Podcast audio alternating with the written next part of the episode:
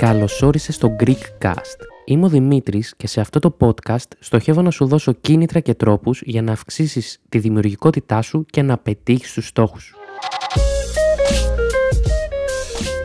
Αυτό το επεισόδιο θα είναι λίγο πιο χαλαρό. Πάρτε καφεδάκι και ελάτε να τα πούμε.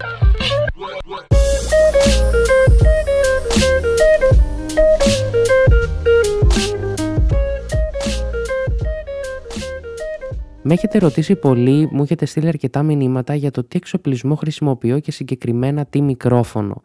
Η αλήθεια είναι ότι στους περισσότερους νομίζω έχω απαντήσει σε προσωπικό μήνυμα, τους έχω πει. Απλά επειδή λαμβάνω αρκετά συχνά αυτό το μήνυμα, ήθελα να κάνω ένα επεισόδιο και να μοιραστώ μαζί σας την άποψή μου σε κάποια πράγματα που έχω χρησιμοποιήσει και γενικότερα να σας πω και τον εξοπλισμό που χρησιμοποιώ συγκεκριμένα. Πάμε να ξεκινήσουμε. Λοιπόν, τα πρώτα επεισόδια του Greekcast έχουν ηχογραφηθεί ως εξής.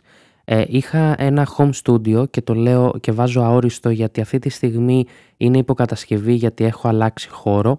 Ε, όμως τα πρώτα επεισόδια ναι, υπήρχε ένα home studio στο σπίτι όπου είχα ε, μία κάρτα ήχου, συγκεκριμένα τη Scarlett, τη Focusrite, ε, τη τετρακάναλη, ε, είχα έναν προενισχυτή Golden Age, ε, ο οποίος για όσους δεν ξέρετε, αυτό που κάνει είναι συνδέεις εκεί ένα XLR μικρόφωνο και δίνει περισσότερο σήμα ε, και περισσότερη ένταση και επίσης έχεις κάποιες επιλογές όπως για παράδειγμα είχα να, το, να κάνω πιο vintage στη φωνή, λίγο πιο ζεστή γιατί είχε, ήταν λαμπάτος προενισχυτής και στην ουσία αυτή η λάμπα καθώς περνάει το σήμα του μικροφόνου, ζεσταίνει τη φωνή, τη κάνει πιο ζεστή, ε, σου κάνει μια πιο ζεστή χρειά. Μετά πηγαίνει ο, από το Golden Age, από το προενισχυτή, πηγαίνει το σήμα στην κάρτα ήχου σου, όπου εκεί απλά είναι για να επικοινωνεί με τον υπολογιστή σου και να καταγράφει τη φωνή σου μέσα από κάποιο πρόγραμμα του υπολογιστή σου.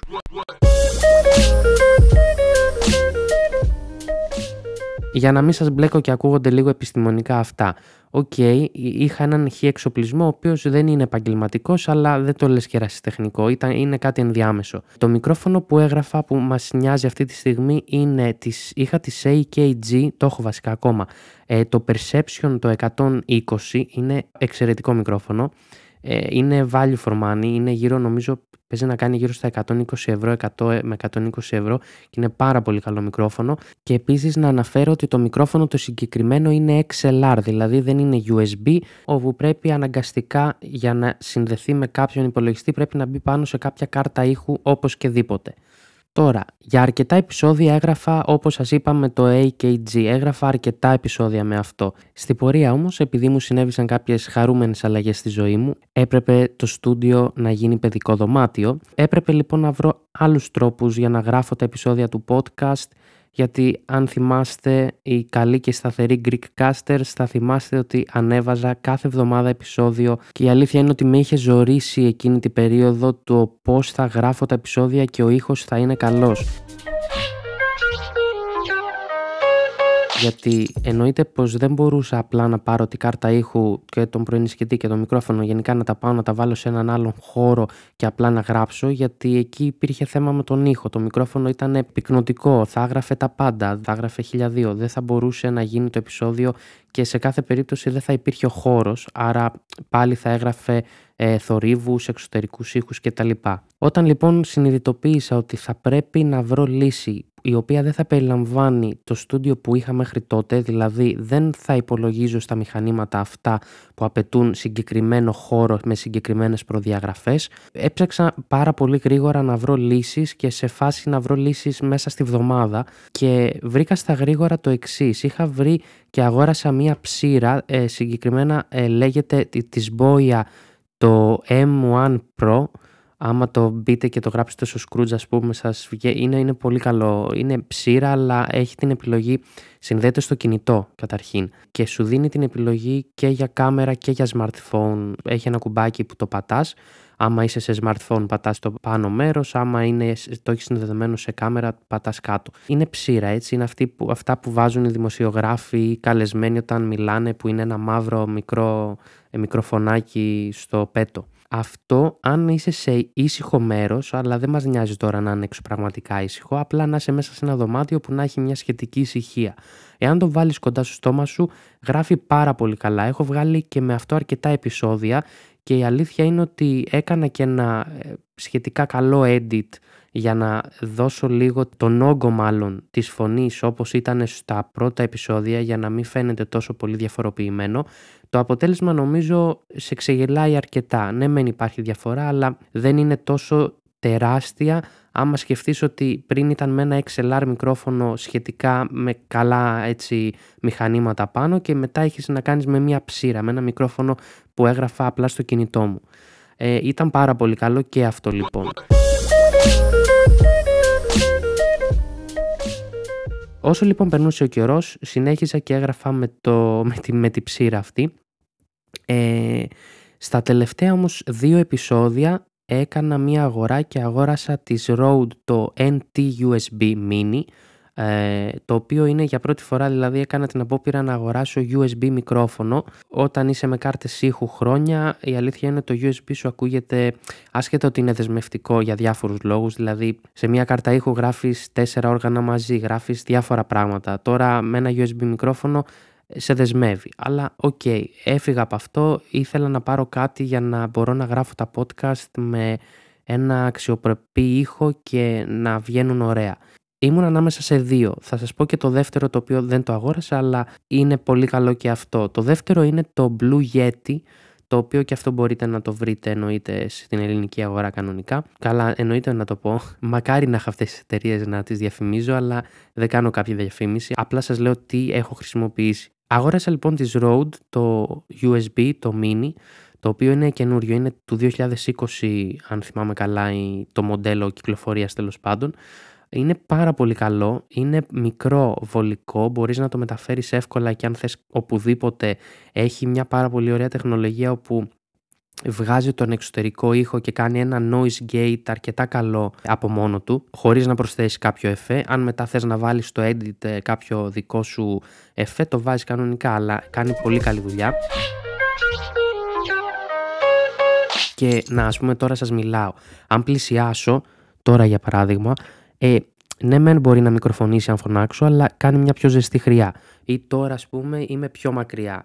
Υπάρχει μια διαφορά ε, όταν πλησιάζεις, αλλά μπορείς ας πούμε και αυτό που λένε ραδιοφωνική φωνή, ε, μπορείς καθώς πλησιάζεις, πάλι που θα πλησιάσω, τώρα για παράδειγμα, ε, μπορείς να κάνεις μια αρκετά καλή έτσι, προσέγγιση ειδικά για podcast, να βγάλεις έναν καλό ήχο. Επανέρχομαι στη θέση που ήμουνα και γράφω το podcast. Σας είπα και για το Blue Yeti το οποίο δεν το αγόρασα, ήταν πιο ακριβό, αλλά είναι αρκετά καλό. Είναι ογκώδες μικρόφωνο το Blue Yeti, αλλά είναι αρκετά καλύτερο στην απομόνωση. Δηλαδή να ξέρετε το Rode ε, είναι πυκνοτικό. Δηλαδή το μικρόφωνο μπορεί να γράψεις και από τις δύο πλευρές ταυτόχρονα χωρίς να μπορείς να το ελέγξεις αυτό.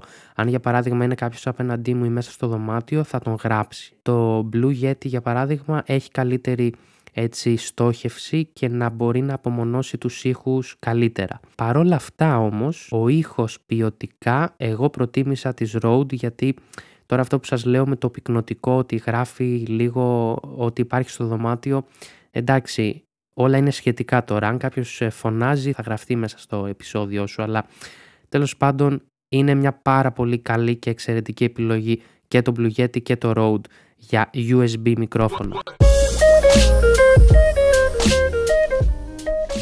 Τώρα, αν κάποιος θα με ρώταγε τι είναι καλύτερο να πάρεις ένα USB μικρόφωνο ή ένα XLR και να έχεις μια κάρτα ήχου, η απάντηση είναι ότι θα σου πω αυτό είναι σχετικό. Και σχετικό με τι, με το τι σε βολεύει. Το πιο επαγγελματικό είναι να έχεις μια κάρτα ήχου και ένα XLR μικρόφωνο. Αλλά και αυτό πάλι σχετικό εξής. Αν έχεις ένα XLR μικρόφωνο των 30-50 ευρώ, λέω εγώ τώρα, δεν ξέρω αν υπάρχουν και τόσο φτηνά, και αν έχεις ένα USB μικρόφωνο των 150, εννοείται πως το USB μικρόφωνο των 150 θα είναι καλύτερο. Γενικά, ό,τι πληρώσεις, παίρνεις. Εννοείται αυτό ισχύει πάντα και θα ισχύει. Αν συγκρίνουμε όμως ίδια πράγματα, δηλαδή ένα μικρόφωνο USB των 150 και ένα XLR μικρόφωνο των 150, να έχεις δηλαδή ένα XLR μικρόφωνο συνδεδεμένο με κάρτα ήχου, δεν μπορεί να παίξει αλλιώς όπως είπα και προηγουμένως. OK, okay, είναι πιο επαγγελματικό να έχεις κάρτα ήχου, αλλά και πάλι μην περιμένετε εξωπραγματικές έτσι αλλαγές. Δηλαδή όταν μιλάμε, όταν κάποιος κάνει podcast και δεν γράφει μουσική, γιατί εκεί αλλάζουν τα πράγματα, όταν κάνεις podcast ο ήχος σου θα βγει ωραίος και ζεστός είτε έχεις USB είτε XLR. Στην περίπτωσή μου για παράδειγμα επέλεξα τώρα το USB για λόγους ευκολίας. Τη Rode την έχω δοκιμάσει χρόνια και σε άλλα προϊόντα, ασχολούμαι χρόνια και με τη μουσική, επομένως την εμπιστεύομαι και στο ότι αν βγάλει κάτι με USB σίγουρα το έχει δοκιμάσει και στο κομμάτι της μουσικής.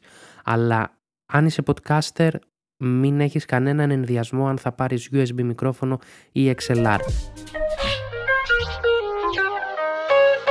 Δες το ποσό που διαθέτεις και κάνε μια καλή έρευνα αγοράς στα μικρόφωνα που μπορείς να αγοράσεις με αυτά τα χρήματα.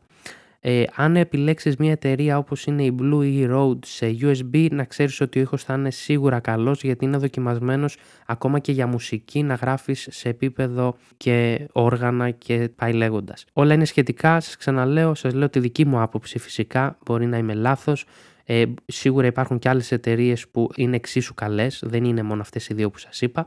XLR μικρόφωνα έχω χρησιμοποιήσει τη AKG, έχω δουλέψει αρκετά Shure, γενικότερα υπάρχουν πάρα πολλές επιλογές. Απλά σας λέω την άποψή μου σε αυτά που έχω δοκιμάσει και ξέρω τι μπορώ να σας πω.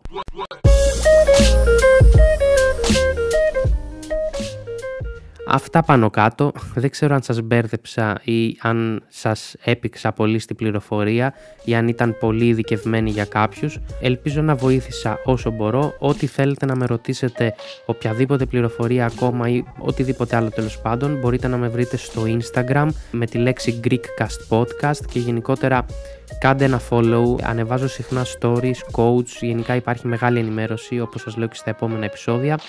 Ε, μπορείτε να με βρείτε επίσης και στο facebook και στο twitter γράφοντας τη λέξη Greekcast. Μέχρι το επόμενο επεισόδιο, αγάπη και όρεξη για ζωή σε όλους σας.